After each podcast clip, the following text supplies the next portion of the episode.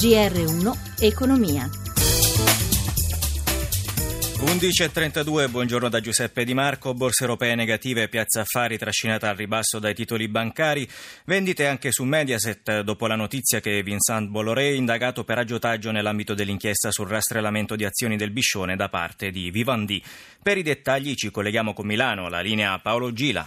Buongiorno da Milano. I titoli delle società dove Vivendi ha una partecipazione significativa sono tutti in calo. Mediaset perde un punto e mezzo, Telecom Italia l'1,82, Mediobanca quasi il 2%, ma il contesto di debolezza è generale in tutta Europa. Milano è comunque la peggiore con il Fuzimib che arretra dello 0,89%, affiancata da Parigi meno 0,87, dove il titolo Vivendi in questo momento sta perdendo quasi il 5%. 0,5%, Londra arretra dello 0,47%, Francoforte dello 0,66%. Il titolo maggiormente venduto e che perde terreno è Saipem in flessione di oltre 5 punti percentuali. Negativo anche Unicredit che lascia sul terreno l'1,77% dopo che la società ha comunicato che l'aumento di capitale è andato quasi interamente sottoscritto. Lo spread è a 199 punti base, il rendimento dei BTP a 10 anni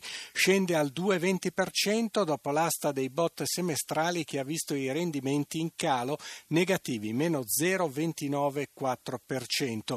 Infine i cambi, l'euro incrocia il dollaro poco sotto quota 1,06.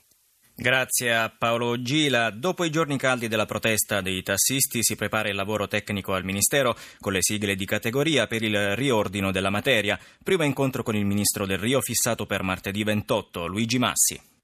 Al tavolo ci saranno i rappresentanti dei tassisti e degli NCC, ma non Uber né le associazioni dei consumatori, perché prima il lavoro è quello di riscrivere e stabilire le regole del rapporto tra i taxi, servizio pubblico che si svolge su licenza comunale con orari, turni e tariffe, e gli NCC, servizio privato nel quale le tariffe vengono contrattate. Il ministro del Rio, ribadendo che il governo non ha ceduto alle proteste di piazza, assicura che sarà fatta chiarezza. Agli NCC attualmente è vietato sostare nelle piazze per caricare i clienti ed è imposto l'obbligo di rientrare nel garage di provenienza provenienza al termine del servizio. La distorsione di questi anni è dovuta al fatto che per lavorare nelle grandi città gli NCC prendono le licenze in comuni anche molto lontani, per poi di fatto operare a Milano o Roma, ma sul tavolo finirà anche la questione della liberalizzazione o incremento del numero delle licenze taxi nelle metropoli. Al momento sono bloccate e non essendo possibile averne di nuove, la licenza passa di mano solo in caso di pensionamento o ritiro, con il risultato che esiste un mercato di trasferimento delle licenze che va dai 150.000 euro di Roma ai 400.000 euro di Venezia. Venezia. La maggioranza delle sigle dei tassisti ovviamente si dice contraria all'aumento delle licenze. Insomma, il braccio di ferro che in piazza è stato a tratti violento proseguirà sui testi dei due decreti che verranno predisposti. Andiamo avanti.